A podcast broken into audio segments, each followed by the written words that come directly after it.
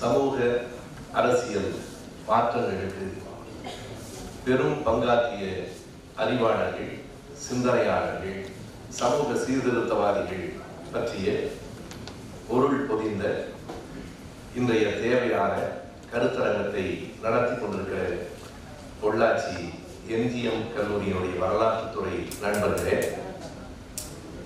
இந்த நிகழ்வுக்கு தலைமையேற்க வேண்டிய தவிர்க்க இயலாத காரணங்களால் வர இயலாமல் போய்விட்ட மதிப்பிற்குரிய கல்லூரியினுடைய தலைவர் டாக்டர் கிருஷ்ணராஜ் மாணவராயர் அவர்களே வரவேற்புரை ஆற்றியிருக்கிற கல்லூரியினுடைய முதல்வர் பேராசிரியர் பழனிசாமி அவர்களே என்னோடு தொடர்ந்து தொடர்பு கொண்டு இந்த கருத்தரங்கத்தினுடைய ஒருங்கிணைப்பாளராகவும் விளங்குகிற வரலாற்றுத்துறை பேராசிரியர் தேர்வு கட்டுப்பாளர் பேராசிரியர் முத்துக்குமார் அவர்களே மாலத்தீவிலிருந்து வருகை வந்திருக்கிற முதல்வர் பாபு ராஜகோபால் அவர்களே மாலத்தீவு பல்கலைக்கழகத்தினுடைய இயக்குனர் அப்துல்லா இம்ரான் அவர்களே பெரும் திரளாக கூடியிருக்கிற அன்பு பிள்ளைகளே பேராசிரியர் பெருமக்களே நண்பர்களே உங்கள் அனைவருக்கும் என் அன்பு வணக்கம்.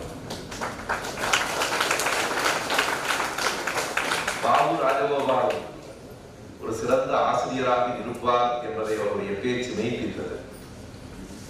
ஆனால் நான் இந்த தலைப்பில் அவ்வளவு சுவையாக உங்களோடு இன்று உரையாட முடியாது என்று நான் கருதுகிறேன். பிள்ளைகள் பொறுத்துக் கொள்ள வேண்டும். அடுத்த நாற்பத்தி ஐந்து நிமிடங்களுக்கு இது ஒரு வகுப்பாக மட்டுமே இருக்கும். வகுப்பு என்றாலே நமக்கு அது சுவைக்காது என்கிற ஒரு எண்ணம் நம் பொது புத்தியில் உறைந்து கிடக்கிறது. வகுப்பும் கல்வியும் இல்லையானால் வாழ்க்கை சுவைக்காது என்பதை நாம் அறிந்து கொள்ள வேண்டும். நாற்பத்தி ஐந்து நிமிடங்களிலிருந்து ஒரு மணி நேரத்துக்குள் சமூக நீதி பற்றி உரையாற்ற வேண்டும் என்று என்னை கொண்டிருக்கிறார்கள்.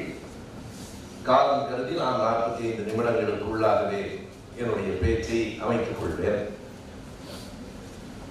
சமூக நீதியின் நூற்றாண்டு என்பது நான் தேர்ந்தெடுத்துக் கொண்டிருக்கிற தலை. சமூக நீதி என்னும் சொல் இருக்கிறதே அது உலக நாடுகளை பொறுத்தளவோ அல்லது இந்தியாவின் பிற மாநிலங்களை பொறுத்தளவோ அது வெறும் சொல். தமிழ்நாட்டை பொறுத்தளவு அது ஒரு நூற்றாண்டின் சொல். சமூக நீதி இல்லை என்று சொன்னால் தமிழகத்தினுடைய வரலாறு இல்லை. உலகத்தை பொறுத்தளவு ஏடறிந்த வர்க்க போராட்டங்களின் வரலாறு தான் என்று மார்க்சும் எங்கர்ஸும் எழுதினார்கள்.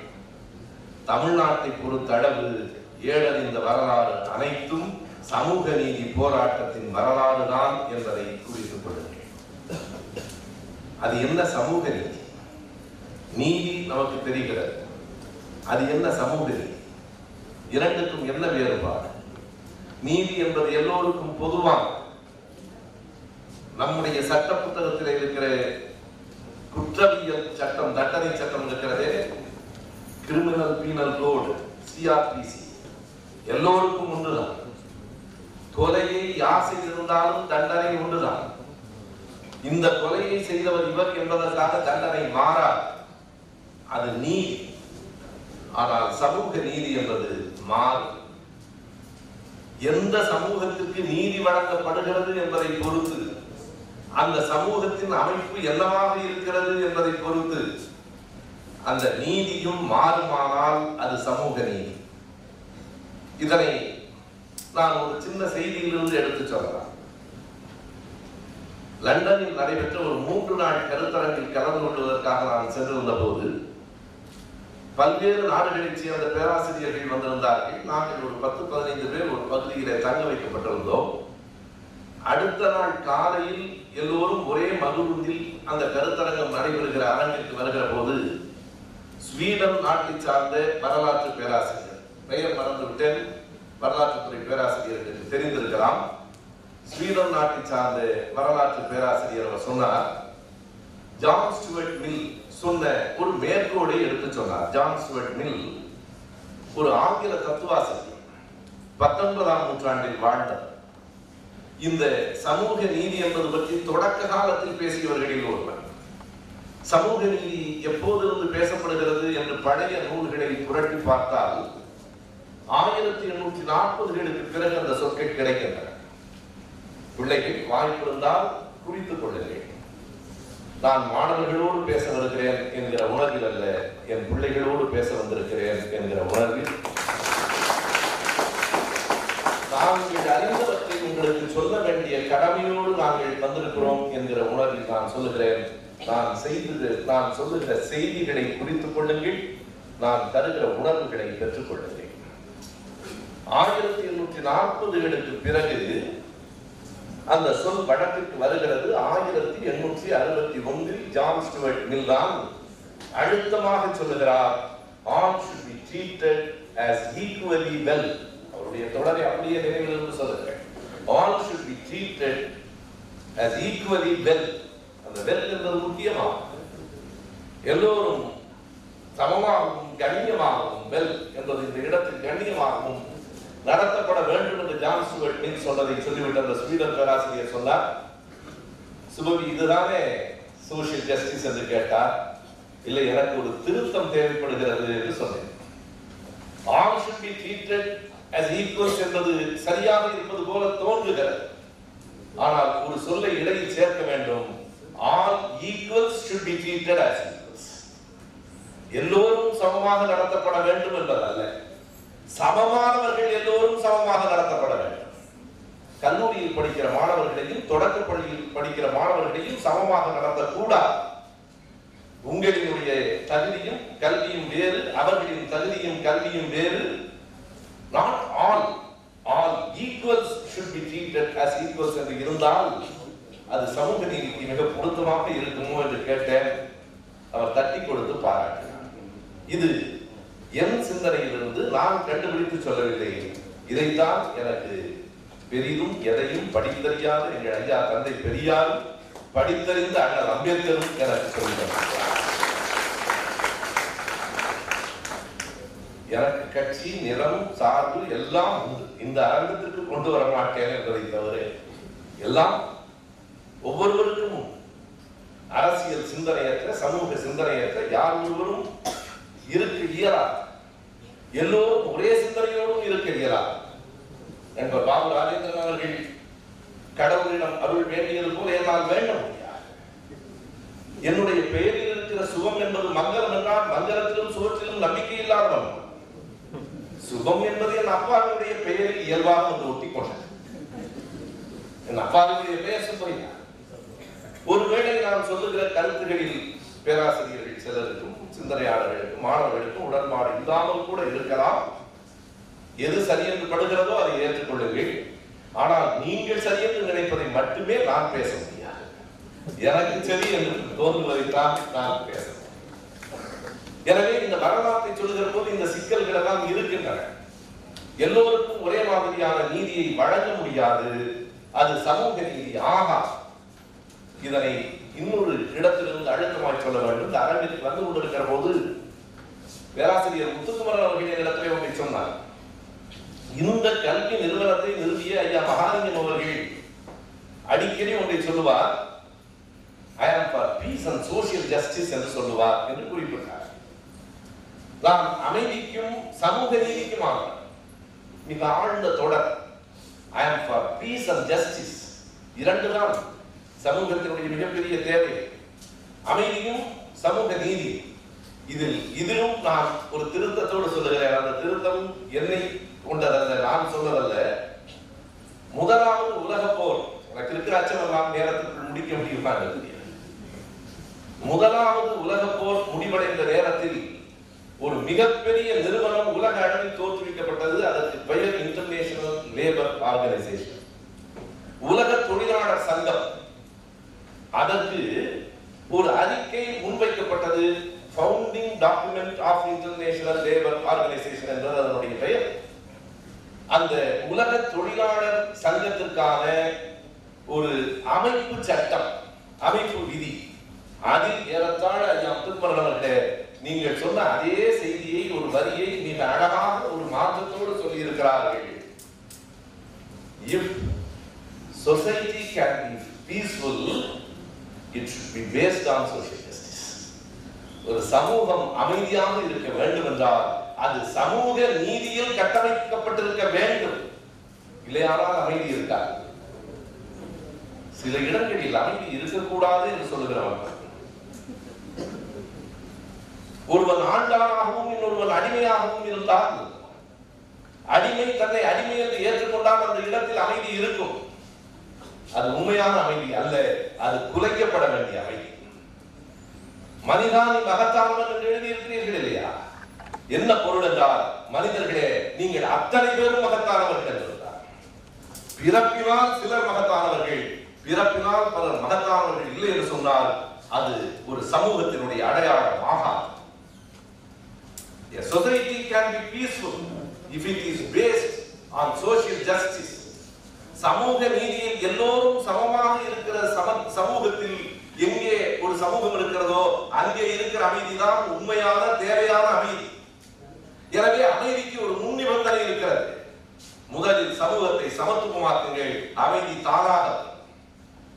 சமத்துவமற்ற சமூகத்தில் அமைதியை எதிர்பார்ப்பது அநீதி. நீங்கள் சமமற்றவர்களை சமமாக நடத்துவது அநீதி. உங்களுக்கெல்லாம் ஒரு கதை எங்களுக்கும் தான். சின்ன வயதில் சொல்லப்பட்டிருக்கிறது ஆமைக்கும் முத- முயலுக்கும் ஓட்ட பந்தயம் வைத்து யார் வெற்றி பெறுகிறார்கள் ஒரு கேள்வியை நாம் கேட்டிருக்க வேண்டாமா? ஏன் ஆமைக்கும் முயலுக்கும் ஓட்ட பந்தயம் வைக்கிறாய்? ஆமைக்கும் ஆமைக்கும் மை அல்லது முயலுக்கும் முயலுக்கும் மை ஆமை வேறு முயல் வேறு. ஆமைக்கும் முயலுக்கும் ஓட்ட பந்தயம் வைப்பதே சமூக அநீதி. சமமானவர்களைத்தான் unequals should not be treated as equals. சமமற்றவர்கள் ஒரு நாளும் சமமாக நடத்தப்படக்கூடாது. ஆமை வேறு முயல் வேறு. நீ என்னை ஒத்தவர்களோடு தான் எனக்கு போட்டி வைக்க வேண்டுமே தவிர எனக்கும் சிறுத்தைக்கும் போட்டி வைத்தால் சிறுத்தை தான் வெல்லும் எனக்கும் யானைக்கும் போட்டி வைத்தால் ஓட்டப்பந்தயத்தில் நான் தான் வெல்வேன் அது சொல்ல முடியாது. யாரை சில நேரங்களில் ஒத்தவர்களே ஒத்தவர்களை ஒத்த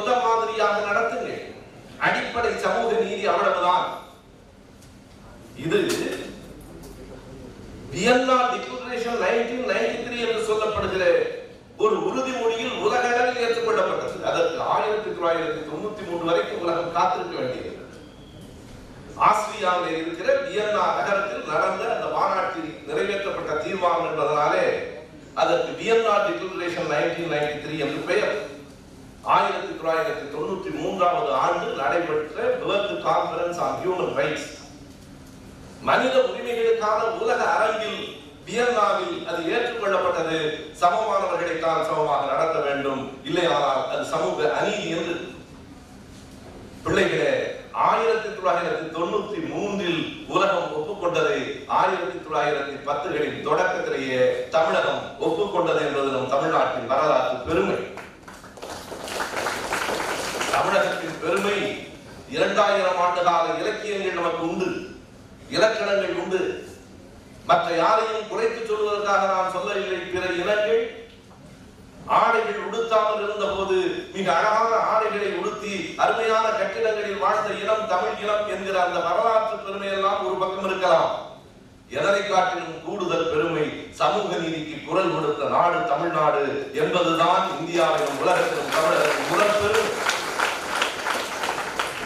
இப்போது நான் நேரடியாக இரண்டு செய்திகளுக்கு வருகிறேன் சமூக நீதி என்பது இரண்டு நோக்கங்களை உடையது சமமானவர்களை சமமாக நடத்துவது என்பது ஒன்று ஒவ்வொரு மனிதனையும் கண்ணியமாக நடத்துவது என்பது இன்னொன்று social justice is to secure the dignity of an individual ஒரு தனி மனிதனை கண்ணியமாக நடத்தாத சமூகம் எத்தனை இலக்கியங்களை பெற்றிருந்தாலும் அநாகரிகமான சமூகம் இரண்டு மனிதர்கள் தேநீர் கடைக்கு வருகிற போது ஒரு மனிதனுக்கு நீ வேறு குவடை கொடுத்தால் உன் பண்பாட்டை நாகரிகத்தை ஒரு நாளும் நான் ஏற்க முடியாது மனிதர்களை சமமாக கண்ணியமாக நடத்துகிற சமூகம் தான் உயர்ந்தது வரலாறு குறைவாக இருந்தால் இருக்கட்டும் இலக்கியங்கள் இல்லாமல் போனால் போகட்டும் என் கண்ணுக்கு எதிரே இன்னொரு மனிதனை இழிவுபடுத்துகிற சமூகம் ஒரு நாளும் மன்னிக்கப்பட முடியாத சமூகம். இந்த உணர்வை பெறுங்கள். அதைத்தான் நான் சொன்னேன். என் பேச்சில் இருக்கிற செய்திகளை குறித்துக் கொள்ளுங்கள் உணர்வுகளை பெற்றுக் கொள்ளுங்கள் என்று சொன்னேன். எனக்கு செய்திகளை விட செய்திகளை நான் தேடுவதை விட நீங்கள் இன்னமும் கூடுதலாக தேடி என்னை காட்டிலும் எங்கள் பிள்ளைகள் புத்திசாலிகள் என்பது எனக்கு தெரியும்.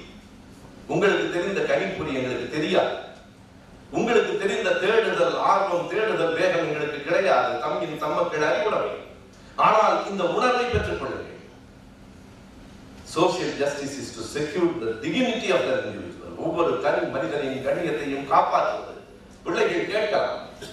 தனி மனிதனினுடைய கண்ணியம் காப்பாற்றப்படாமலா இருக்கிறது? ஆம். காப்பாற்றப்படாமல் தான் இந்த சமூகத்தில் இருந்தது. இரண்டு அடிப்படைகளில் இருந்தது.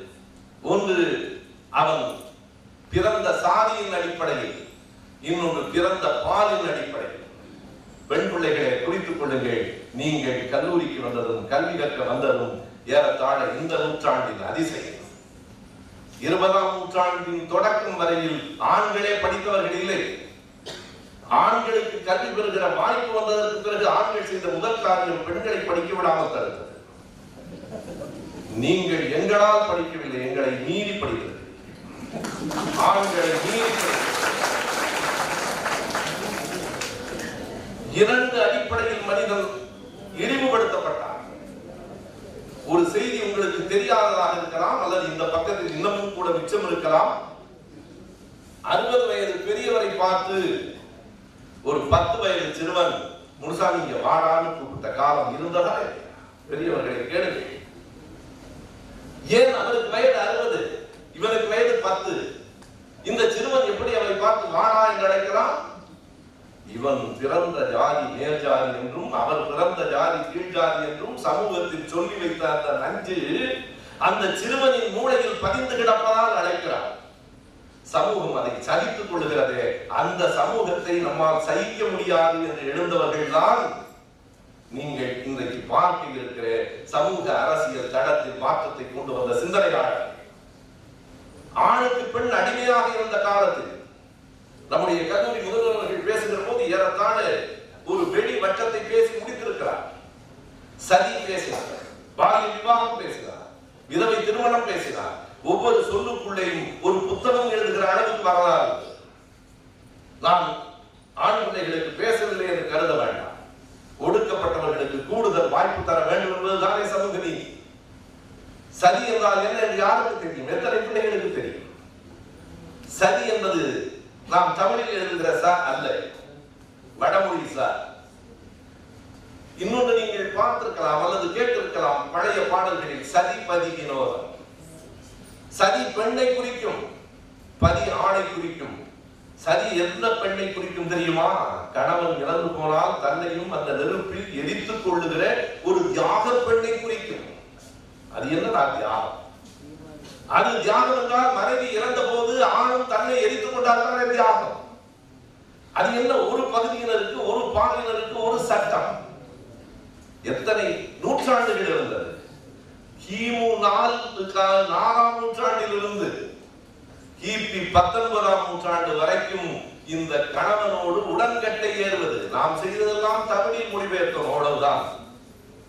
உடன்கட்டை ஏறுதல் என்றால் எரிந்து கொண்டிருக்கிற கணவனின் சிதையில் அந்த பெண் எந்த பெண்ணும் எவ்வளவு அன்புடையவளாக இருந்தாலும் தானாய் போய் நெருப்பில் விடுவானா விடுத்து நெருப்பில் தூக்கி எறிவார் என்னதான் கணவனிடத்திலே அன்பு இருந்தாலும் நெருப்பு சுடுமா சுடாதா வெளியே ஓடி வருகிற பெண்ணை மூங்கில் கடிகளை வைத்துக் கொண்டு அடித்து மறுபடியும் நெருப்புக்குள் தள்ளிய சமூகம் தான் நம்முடைய சமூகம். எப்படி இது பண்பட்ட சமூகமா? இப்போது ஆயிரத்தி தொள்ளாயிரத்தி தொண்ணூத்தி ஆறில் ரகசியமாக ராஜஸ்தானில் ஒரு பெண் ரூப்கந்தர் வெறுப்பிலே தூக்கி எறியப்பட்டானா இல்லையா? அந்த சதி அப்படி இருக்கிற பெண்ணை தான் உயர்ந்த பெண் என்று சொல்லி பழகினோமே இல்லை இல்லை இந்த பழக்கமே கூடாது என்று எழுந்த போராட்டம் சமூக நீதி போராட்டம். பத்தொன்பதாம் நூற்றாண்டில் சமூக நீதிக்கான தொடக்கம் இருக்கிறது. இன்றைக்கும் அதற்கான தொடர்ச்சி இருக்கிறது. ஆனால் இருபதாம் நூற்றாண்டு என்பது முழுக்க முழுக்க சமூக நீதியின் நூற்றாண்டு. அந்த சமூக நீதியின் நூற்றாண்டிலே தான் பெண்கள் உடன்கட்டை ஏறுகிற பழக்கம் நிறுத்தப்பட்டது. எத்தனை பெண்கள் நெருப்பில் எறியப்பட்டிருக்கிறார்கள் தெரியுமா? ஒரே ஒரு எடுத்துக்காட்டுக்காக வரலாற்றில் நான் சொல்லுகிறேன். நாயக்கர்களின் ஆட்சி காலத்தில் ஏனென்றால் அந்த மன்னர்களுக்கு ஒரு மனைவி கிடையாது. இன்றைக்கும் கிடையாது இன்றைக்கும் கிடையாது. நாயக்கர்கள் காலத்தில் ஒரு மன்னன் இறந்து போன போது அந்த அந்தப்புறத்தில் இருந்த முன்னூற்றி எழுபத்தி ஐந்து பெண்களும் நெருப்பில் வீசப்பட்டார் இதனை காட்டிலும் கொடூரமான ஒரு நிகழ்வை நீங்கள் உலக வரலாற்றில் எங்கும் காட்ட முடியாது. எதனால் என்றால் அது ஒரு போர்க்கால சமூகம். போருக்கு ஆண்கள் மட்டுமே போய் கொண்டிருந்த சமூகம். ஆண்கள் குறைந்து போய்விடுவார்கள் எண்ணிக்கையில். பெண்கள் கூடுதலாக இருப்பார்கள். கூடுதலாக இருக்கிற பெண்களை எப்படி சரி கட்டுவது? நெருப்பில் போட்டு சரி கட்டிக் கொண்டிருந்தார்கள். அது தாண்டி வந்தோம். அதற்கு பிறகு விதவை விவாக திருமணம் கைப்பெண் மறுமணம். கணவனை இழந்த பெண் முதல்வர் பேசுகிற போது குறிப்பிட்டார் கணவனை இழந்த பெண் ஏன் மறுபடியும் திருமணம் செய்து கொள்ளக் கூடாது மனைவியை இழந்த ஆடவன் மனைவி இறந்த வீட்டில் அழுகிற பெண்களில் அழகான பெண்ணாய் பார்த்து தேர்ந்தெடுத்து விடலாம் என்றால் மிக குறைவாக கூட போவதில்லை. அதற்காக கணவன் இறந்த பிறகு கணவனின் மீது அன்பு இல்லை என்று அதற்கு பொருள் இல்லை. வாழ்க்கை முழுவதும் ஒரு துணை வேண்டி இருக்கிறது என்பது இயற்கை. அந்த துணையை நிறைவேற்றிக் கொள்வதற்காக தேவையை நிறைவேற்றிக் கொள்வதற்காக திருமணம் செய்யக்கூடாது என்று இருந்ததை உடைத்தது பத்தொன்பதாம் நூற்றாண்டின் இறுதி காலம். சில பெயர்களை நான் சொல்லுகிறேன். நீங்கள் தேட வேண்டும் என்பதற்காக. உங்கள் படிப்பு வெறும் பாடப்புத்தகங்களோடு முடிந்து போய்விடக்கூடாது. நூலகங்களுக்கு சென்று தெரிந்தவர்களை கேட்டு தேடுங்கள். அறிவு என்பதும் கல்வி என்பதும் தேடுதல் தான். சொல்லுவதை திருப்பி சொல்வது கல்வி அல்ல தேடுங்கள். வீர வீரேசங்கலிங்கம் பிள்ளை வீரேசலிங்கம் பந்துலு சொல்லுவதற்கு கடினமான பெயர்தான்.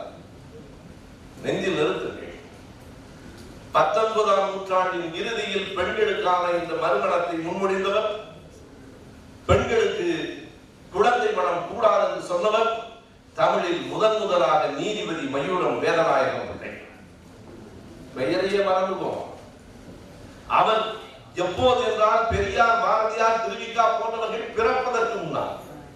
ஆயிரத்தி எண்ணூற்றி எழுபத்தி ஆறில் வெண்மதி மாலை என்கிற எல்லோரும் வெண்மதி என்று நிலவை எழுதிய போது பெண்மதி மாலை எழுதினார்.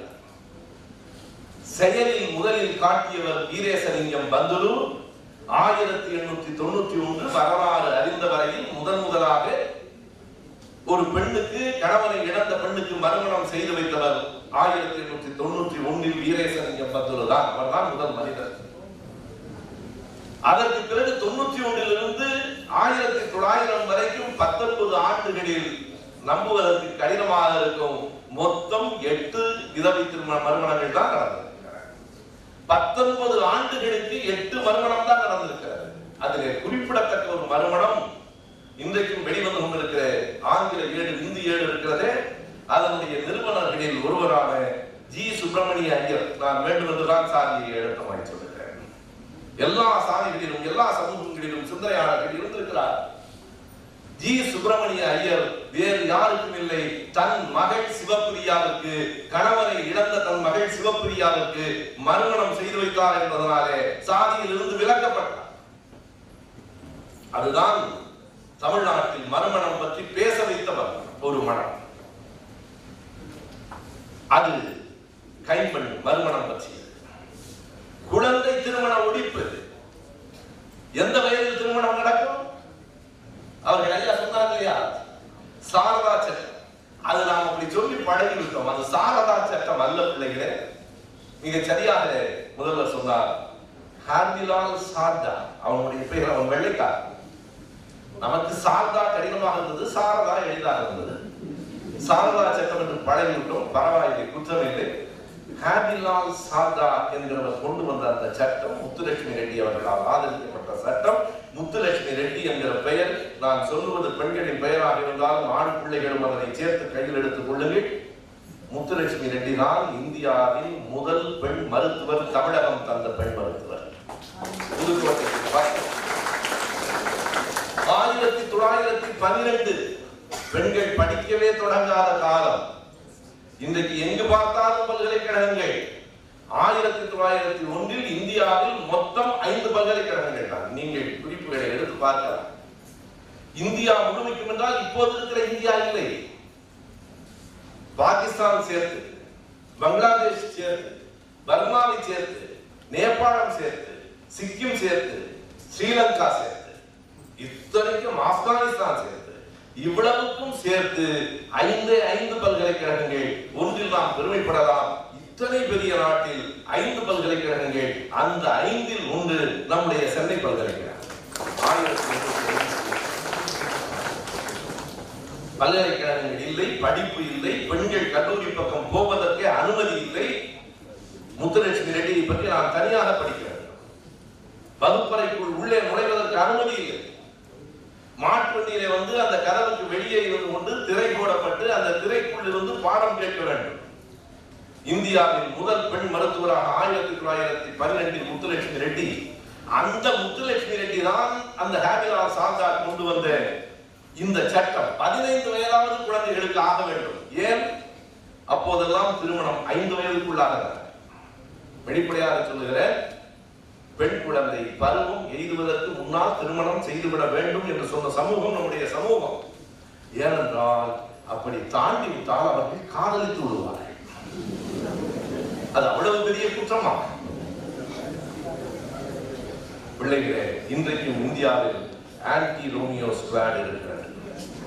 நான் பேர் சொல்லாமல் ஊர் சொல்லாமல் சொல்லுகிறேன். ஆன்டி ரோமியோ ஸ்குவாட் காதலுக்கு எதிரான படை. சாதிக்கு ஆதரவான படை. சாதியை உடைத்தால் காதல் ஒன்றுதான் சாதியை உடைக்கும். எனவேதான் அவர்கள் காதலை உடைக்க நினைக்கிறார்கள். அப்படி ஐந்து வயதுக்கு உட்பட்ட பிள்ளைகளுக்கு திருமணம் செய்து திருமணம் செய்து ஆயிரத்தி தொள்ளாயிரத்தி இருபத்தி ஓராம் ஆண்டு இந்திய மக்கள் தொகை கணக்கெடுப்பில் இருந்து ஒரு புள்ளி விவரத்தை நான் சொல்லுகிறேன். நான் சொல்லுவதெல்லாம் சரிதானா என்று சரிபாருங்கள். யார் சொல்வதையும் அப்படியே நம்பாதீர்கள். நான் நிறைவிலிருந்து சொல்கிறேன் ஆனால் செய்திப்படை வந்துவிடக் கூடாது என்பதில் கவனமாக இருப்பவர். ஆயிரத்தி தொள்ளாயிரத்தி இருபத்தி ஓராம் ஆண்டு மக்கள் தொகை கணக்கெடுப்பின்படி இந்தியாவில் விதவைகளாக இருந்த ஐந்து வயதுக்கு உட்பட்ட விதவைகளின் எண்ணிக்கை இருபத்தி ஆறாயிரத்துக்கு மேல். என்ன கொடுமை என்றால் விதவைகளின் வயதை கூடியுங்கள் ஐந்து வயதுக்கு உட்பட்ட விதவைகள் என்று வெட்கப்படாமல் சொன்னோமே நாகரிகமான சமூகம் தானா நம்முடைய சமூகம். ஐந்து வயதுக்கு உட்பட்ட விதவைகளின் எண்ணிக்கை இருபத்தி ஆறாயிரமாக இருந்தபோதுதான் இதனையெல்லாம் எதிர்த்து எழுந்த இயக்கங்கள் சமூக சீர்திருத்த இயக்கங்கள் சமூக நீதிதான் இவற்றுக்கெல்லாம் தீர்வு என்பதை முன்வைத்தனர் தமிழ்நாட்டின் வரலாறு சமூக நீதி போராட்டத்தின் வரலாறு தான் நாம் மொழியை போற்றாமல் இருக்கலாம்.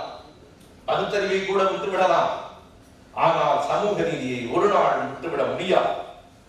இது இதனுடைய அடிப்படை. இரண்டு செய்திகளை நான் மறுபடியும் நினைவூட்டுகிறேன். நானும் இருபது ஆண்டுகளுக்கு மேலாக ஆசிரியராக இருந்தவர் திருப்பி திருப்பி சொல்லி பழகிப்போம். சமூக நீதிக்கு இரண்டு நோக்கங்கள். ஒன்று சமமானவர்களை மட்டும் சமமாக நடத்துவதும் ஒவ்வொரு மனிதனையும் கண்ணியமாக நடத்துவதும். முதலில் குறிப்பிட்டேனே அறுபது வயது பெரியவரை சிறுவன் ஒருவன் வாடா என்று அழைக்கிற போது அந்த அறுபது வயது பெரியவர் நம் தந்தையாக இருந்தால் நம் மனம் வேதனைப்படுவா படா என் தந்தையாக மட்டும் இருந்தால் தான் வேதனைப்படுகின்றார் நான். சாதாரண மனிதன். என் யாருடைய தந்தையாக இருந்தாலும் வேதனைப்படுகின்றார் நான். சமூக நீதி மனிதன் அதுதான் சமூக நீதி. யார் ஒருவரையும் கண்ணியமாக நடத்துவேன் சாதி கண்ணியத்துக்கு எதிராக இருக்குமானால் சாதியை காலில் போட்டு மிதியுங்கள் என்று சொல்லுவது சமூக நீதி. அதுவும் இந்த மேற்கு பகுதியில் நான் கொஞ்சம் அழுத்தமாகத்தான் சொல்ல வேண்டியது. பிள்ளைகளே பெரியவர்களே முடிதிருத்துகிறவனை துப்புரவு தொழிலாளியை தெருக்கூட்டுகிறவனை கூட்டுகிறவனை இழிவென்று ஒரு சமூகம் கருதுமானால் அந்த சமூகத்துக்கு நான் வைக்கிற ஒரே ஒரு வேண்டுகோள் அந்த வேலைகளை அவர்களை நிறுத்திவிட சொல்லுங்கள். உண்மையிலேயே நாட்டின் எசன்சியல் சர்வீஸ் அதுதான். போலீஸ்கார வேலை அல்ல ஆசிரியர் வேலை அல்ல எந்த வேலையும் அல்ல. ஒரு சமூகத்தில் தவிர்க்க முடியாத வேலை துப்புரவு தொழிலாளியின் வேலை தான் துப்புரவு தொழிலாளி தன் வேலையை நிறுத்திவிட்டால் நாடு நாறி போய்விடும் என்பதை நாம் உணர வேண்டும். மந்திரம் சொல்லவில்லை என்றால் நாடு அப்படியே நின்று போய்விடாது. துப்புரவு செய்யவில்லை என்றால் நாடு அப்படியே நாறி போய்விடும். ஆனால் அந்த தொழிலாளர்களை நாம் அவமதித்தோம் இழிவுபடுத்தினோம் வீட்டிற்கு வெளியில் நிறுத்தினோம். இன்றைக்கு காலம் அறிவியல் வளர்ச்சி தொழில்நுட்ப வளர்ச்சி என்ன செய்திருக்கிறது தெரியுமா?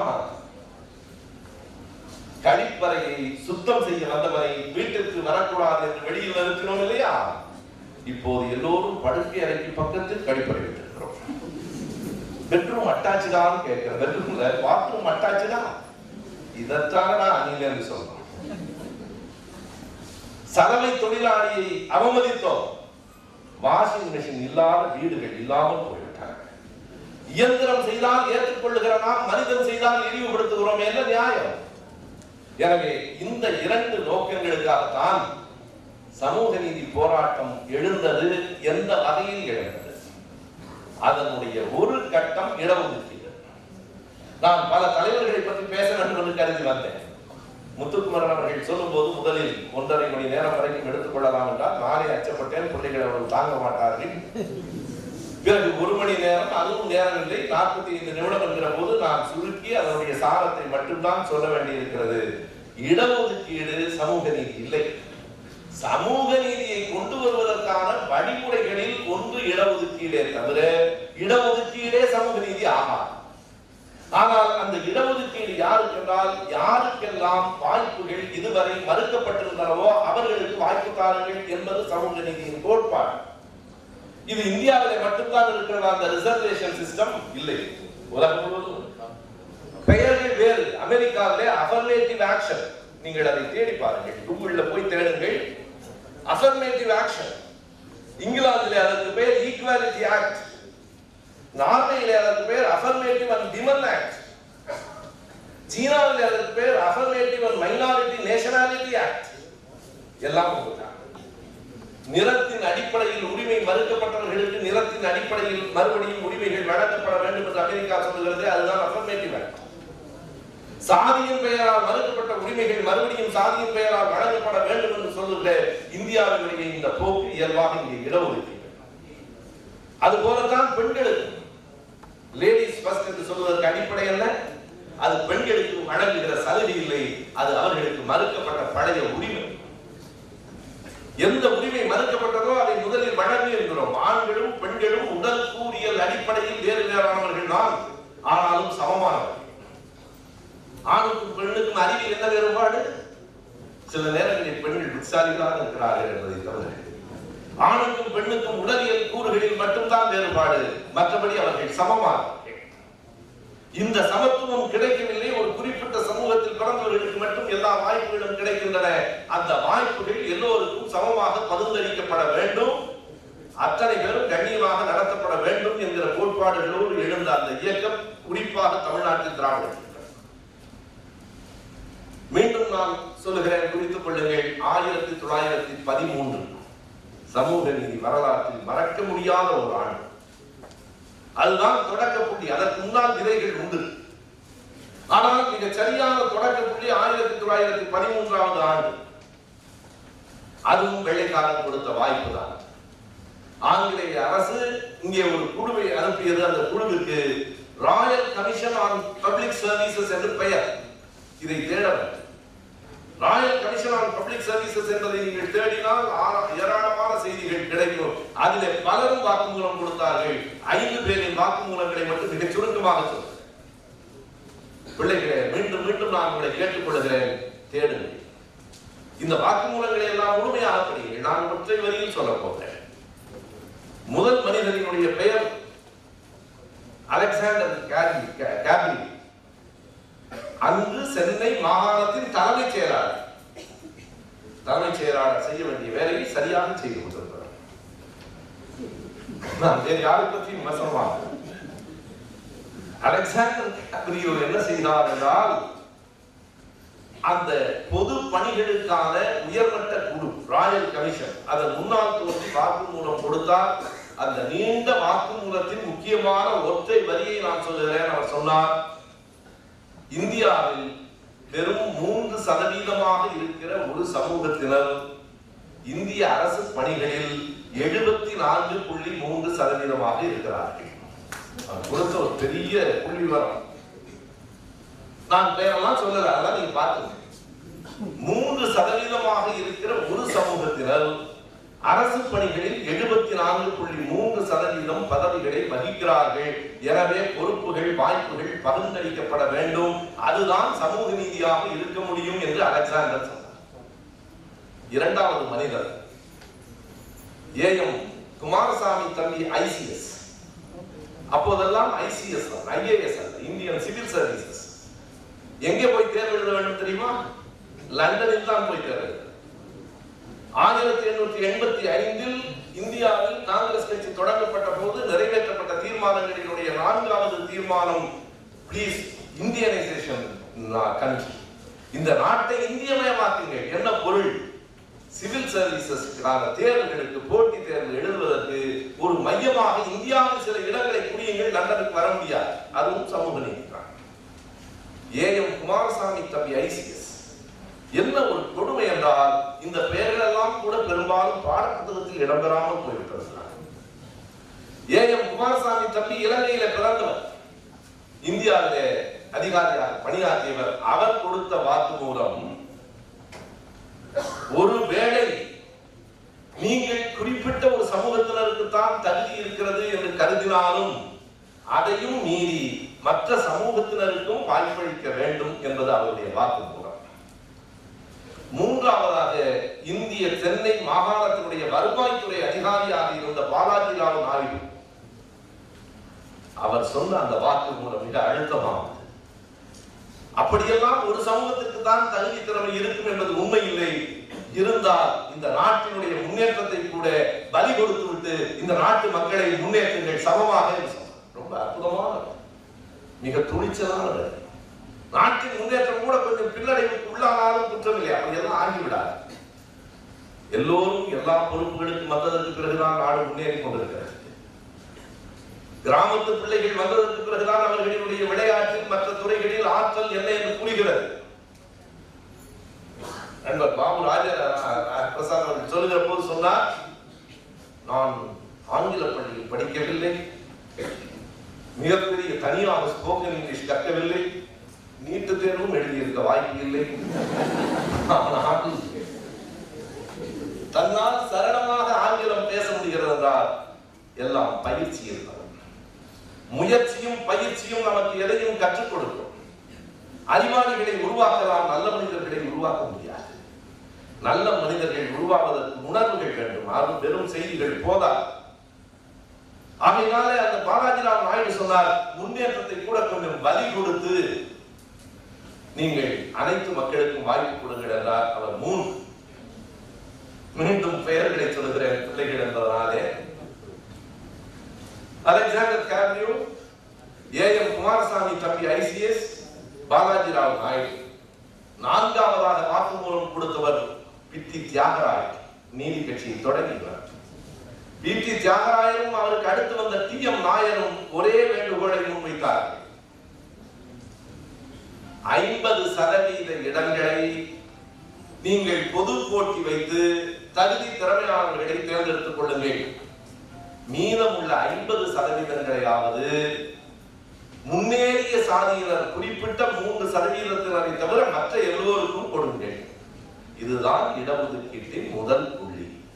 இங்கிருந்து தான் இடஒதுக்கீடு தொடங்குகிறது. இடஒதுக்கீட்டை கொண்டு வருவதற்கு முன்பு இது ஆயிரத்தி தொள்ளாயிரத்தி பதிமூன்று. அதற்கு பிறகு பதினான்கு ஆண்டுகள் காத்திருக்க வேண்டியிருந்தது. இடஒதுக்கீடு உண்மையாக நடைமுறைக்கு வருவதற்கு ஆயிரத்தி தொள்ளாயிரத்தி இருபத்தி ஏழு கம்யூனல் ஜீரோ நான் எனக்கு நேரமாகிவிட்டது. சுருக்கமாய் செய்திகளை சொல்கிறேன் ஆயிரத்தி தொள்ளாயிரத்தி இருபத்தி ஏழு கம்யூனல் ஜீவோ என்பதுதான் முதன் முதலாக முத்தையா முதலியார் சுப்பராயனுடைய அமைச்சரவையில் மூன்றாவது மந்திரியாக இருந்த போது கொண்டு வந்த இடஒதுக்கீட்டு ஆணை. இந்தியா முன்வைக்கும் எப்போது வந்தது? அது அண்ணல் அம்பேத்கர் அவர்களின் முயற்சியால் தாழ்த்தப்பட்ட மக்கள் அட்டவணை சாதியினருக்கு மட்டும் வெள்ளைக்காரரிடத்திலே போய் வாதிட்டு லண்டனுக்கு போய் பத்தொன்பது வெள்ளைக்கார அதிகாரிகள் அமர்ந்திருக்கிற போது அம்பேத்கர் அவர்களுக்கு அவர்கள் மொழியான ஆங்கிலத்தில் எடுத்துரைத்து அவ்வளவு இயல்பில்லை நீங்கள் ஆங்கிலம் கற்று தேர்ந்தாலும் தாய்மொழியில் பேசுவது போல ஆங்கில மொழியில் பேச முடியாது பிற மொழியில் பேச முடியாது. பத்தொன்பது வெள்ளைக்கார அதிகாரிகளை உட்கார வைத்து அவர்களின் தாய்மொழியான ஆங்கில மொழியில் இந்த நாட்டினுடைய நிலையை எடுத்து சொல்லி அட்டவணை சாதியினருக்கு தனி இடஒதுக்கீடு வேண்டும் என்று கேட்டு வாங்கி பெற்று வந்தார். ஆயிரத்தி தொள்ளாயிரத்தி நாற்பத்தி மூன்று ஆகஸ்ட் மாதம் பதினோராம் தேதியிலிருந்து இந்தியா முழுவதற்கும் அட்டவணை சாதியினருக்கு இடஒதுக்கீட்டை அண்ணல் அம்பேத்கர் கொண்டு வந்தார். முதன் முதலாக இடஒதுக்கீட்டை பற்றி சிந்தித்த மாமனிதன் மராத்தியத்திலே பிறந்தால் அவருடைய பெயர் ஜோதிராவ் புலே. அருள் நான் சொன்ன மற்ற பேர்களை எல்லாம் மறந்து விட்டாலும் நீதிபதி மயூரம் வேதநாயகம் பிள்ளை வீரேசலிங்கம் பந்துலு இப்போது நான் குறிப்பிடுகிற ஜோதிராவ் புலே அவர்களை படியுங்கள். ஜோதிராவ் புலே என்ன செய்தார்? நான் விவேகானந்தரை பற்றி பேச வேண்டும். மிகவும் நான் உள்ளே வருகிற போது அவருடைய சிலையை பார்க்க இங்கே பாடினீர்களிலே வேதாந்த கேசரி விவேகானந்தர். அந்த கேசரி என்றால் சிங்கம். பெரும்பாலும் சாமியார்கள் அடக்கமாக இருக்க வேண்டும் என்றார்கள் விவேகானந்தர் சிங்கமாக இருந்தார். ஆனால் நான் சொல்வது பழைய சாமியார்கள். வேதாந்த கேசரி என்றார் அவருக்கு வருவதற்கு முன்னால் புலையை பற்றி சொல்லிவிடுகிறேன் மகாத்மா ஜோதிராவ் புலே அவர்தான் பிள்ளைகளே முதன் முதலாக எல்லோருக்கும் கல்வி என்பதை நடைமுறையில் நடத்தி காட்டியவர் அவரும் அவருடைய மனைவி சாவித்திரி அம்மையார். பள்ளிக்கூடம் வைத்து நடத்தினார்கள். மராத்தியத்தில் அவ்வளவு எதிர்ப்பு. ஆயிரம் ஆண்டுகளுக்கு முன்னால் கல்வி மறுக்கப்பட்ட சமூகம் நம்முடைய சமூகம். ராஜராஜ சோழன் காலத்திலிருந்து எல்லோருக்கும் கல்வி என்பது கிடையாது. ஆயிரத்தி எண்ணூற்றி முப்பத்தி ஆறில் தான் முதன் முதலாக பப்ளிக் ஸ்கூல் சிஸ்டம் எல்லோருக்கும் கல்வி என்கிற திட்டம் வந்தது. அந்த நேரத்தில் மராத்தியத்தில் பிள்ளைகளுக்கு அதுவும் ஒடுக்கப்பட்ட பிள்ளைகளுக்கு பள்ளிகளை வைத்து இரண்டு பேரும் நடத்தினார்கள். அதற்கு பிறகு ஒரு அறிவிப்பை அவர்கள் வெளியிட்டார்கள். அந்த அறிவிப்பின் காரணமாக அந்த சத்திய சோதக மண்டல் என்கிற கட்டிடம் தரைமட்டமாக இடிக்கப்பட்டது. வேறு ஒன்றுமல்ல கணவரை இழந்த பெண்கள் இந்த சமூகம் அவர்களை மறுமணம் செய்து கொள்ள அனுமதிக்கவில்லை. அந்த பெண்கள் வேறு காதல் தொடர்பினால் கருவுற்றால் அவர்கள் இங்கு வந்து குழந்தை பெற்றுக் கொள்ளலாம். நாங்கள் இருக்கிறோம் என்று அறிவித்த துணிச்சல் இன்றைக்கல்ல நூற்றி ஐம்பது ஆண்டுகள் அதற்காக இந்த கட்டிடம் இடிக்கப்பட்டது. தரைமட்டமாக இடிக்கப்பட்ட கட்டிடத்தின் மீது நின்று கொண்டு புலேயும் அவருடைய துணைவியார் சாவித்திரி அம்மையாரும் சொன்னார்கள் இனி என்ன செய்ய போகிறீர்கள்? என்று கேட்டபோது மறுபடியும் கட்டுவோம். மறுபடியும் இதே கல்வியை பிள்ளைகளுக்கு கொடுப்போம் என்று சொன்ன மகாத்மா அவர்தான். நான் அறிந்தவரை இந்தியாவின் முதல் மகாத்மா மகாத்மா ஜோதிராவ் பூலே அவரிடமிருந்துதான் சாது மகராஜ் என்ற உறவை பெற்றார். கோல்காப்பூர் சமஸ்தானத்தினுடைய மன்னர். அவருடைய சமஸ்தானத்தில் தான் முதன் முதலாக இடஒதுக்கீடு வழங்கப்பட்டது ஆயிரத்தி தொள்ளாயிரத்தி இரண்டு. இந்தியாவிலேயே முதல்ல அதற்கு பிறகு ஆயிரத்தி தொள்ளாயிரத்தி ஒன்பது ஆகாதான் கேட்டுக்கொண்ட அடிப்படையில் இந்தோ பார்லி சீர்திருத்தத்தின் பேரில் ஆயிரத்தி தொள்ளாயிரத்தி ஒன்பது அக்டோபர் ஒன்றாம் தேதியிலிருந்து இஸ்லாமிய மக்களுக்கு சட்டமன்ற தேர்தலில் இடஒதுக்கீடு வழங்கப்பட்டது. இந்த இடஒதுக்கீடு என்பது மூன்று தடங்களில் இயங்குவது ஒன்று கல்வி இன்னொன்று வேலைவாய்ப்பு மூன்றாவது அரசியல் எல்லாவற்றையும் பேசுவதற்கு நேரம் இல்லை. அதற்கு பின்னால் மைசூரில் சாம்ராஜ் உடையார் கிருஷ்ணராஜ உடையார் ஆயிரத்தி தொள்ளாயிரத்தி இருபதில் கொண்டு வந்தார்கள். இருபத்தி ஏழில் தமிழ்நாட்டில் வந்தது. இன்று வரைக்கும் அது போராட்டத்துக்கு இடையிலேயே இருந்து கொண்டிருக்கிறது. இப்போதும் சமத்துவம் வந்துவிடவில்லை. ஆனால் சமத்துவத்தை நோக்கி முன்னேறி இருக்கிறோம். பெண்கள் இத்தனை பேர் எங்கள் கல்லூரிக்கு வந்திருக்கிறீர்களே இதனை விட சமூக நீதி போராட்டத்துக்கு வேறு ஒரு வெற்றி இருக்க முடியாது. அதுதான் முதல் இங்கே இருக்கிற கிராமத்து பிள்ளைகள் படித்ததும் அவர்களுக்கு பின்னால் பெண்களும் படிக்க வந்ததும் பாரதியின் பாடல் வெறும் பாடல் அல்ல அது கனவல்ல நிறைவென்று நடத்தி காட்டியதும் சமூக நீதி போராட்டத்தின் மாபெரும் வெற்றி. ஒரு நூற்றாண்டே சமூக நீதியின் நூற்றாண்டு என்றால் அது அரசியல் சமூக தடத்திலே மட்டுமில்லை ஆன்மீக தடத்திலும் சமூக நீதி ஏற்கப்பட்டது என்பதற்கான ஒரே ஒரு செய்தியை இறுதியாக சொல்லி விடைபெறுகிற விவேகானந்தர் தமிழ்நாட்டுக்கு இரண்டு முறை வந்திருக்கிறார். நீங்கள் படித்திருக்கலாம் விவேகானந்தரை பற்றி நிறைய அறிந்திருப்பீர்கள். இங்கே வந்ததால் விவேகானந்தரை பாராட்டுகிறேன் என்று கருதாது. விவேகானந்தரிடம் வந்து கருத்து அடிப்படையில் ஆன்மீக அடிப்படையில் நான் எப்போதும் வேறுபட்டவன். என்றைக்கும் நான் பெரியாரின் பிள்ளை. ஆனால் விவேகானந்தரை படிக்கிறார். ஆயிரத்தி எண்ணூத்தி தொண்ணூத்தி இரண்டு டிசம்பரில் வந்து நான்கு மாதம் தமிழ்நாட்டில் தங்கினார். பிறகு ஆயிரத்தி எண்ணூத்தி தொண்ணூத்தி ஏழு ஜனவரியில் வந்து பிப்ரவரி வரைக்கும் ஒரு மாதம் தங்கினார். மொத்தம் ஐந்து மாதங்கள் விவேகானந்தர் தமிழ்நாட்டில் இருந்தார். அப்படி வந்தபோது அவருக்கு இங்கே அழகிய சிங்க பெருமாள் என்று ஒருவரின் நட்பு கிடைத்தது.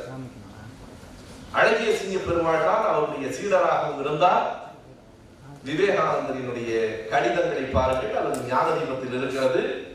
அழகிய சிங்க பெருமாளுக்கு மட்டும் விவேகானந்தர் எழுதியிருக்கிற கடிதங்கள் நாற்பது. விவேகானந்தர் ஒருவருக்கு கடிதம் எழுதுவதே பெரிது. நாற்பது கடிதங்களை ஒரு சாதாரண குடிமகனுக்கு எழுதியிருக்கிறார். ஒருவேளை இப்போதாக இருந்தால் எஸ்எம்எஸ் கொடுத்திருக்கிறான். அல்லது அதிகபட்சம் மின்னஞ்சல் தான்.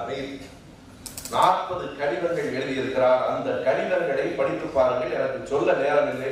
சமூக நீதிக்கான அழுத்தம் பலவற்றை அவர் அந்த கடிதத்தில் குறிப்பிட்டிருக்கிறார்.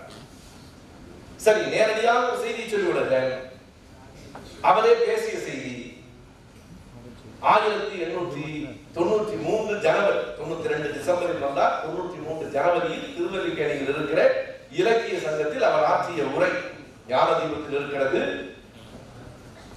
ஆயிரத்தி எண்ணூற்றி தொண்ணூத்தி மூன்றாம் ஆண்டு மெயில் பத்திரிகையில் இருபத்தி எட்டாம் தேதி ஜனவரி மாத மெயில் பத்திரிகையில் இருக்கிறது விவேகானந்தர் சொல்கிறார் ஒரு மனிதன் இன்னொரு மனிதனை தொடுவது தீட்டு என்றும் ஒரு மனிதனை தொட்டால் ஒரு மதம் தன் பெருமையை இழந்துவிடும் என்று சொன்னால் அப்படி ஒரு மதம் நமக்கு தேவையில்லை என்று சொன்னது பெரியார் இல்லை விவேகானந்தர்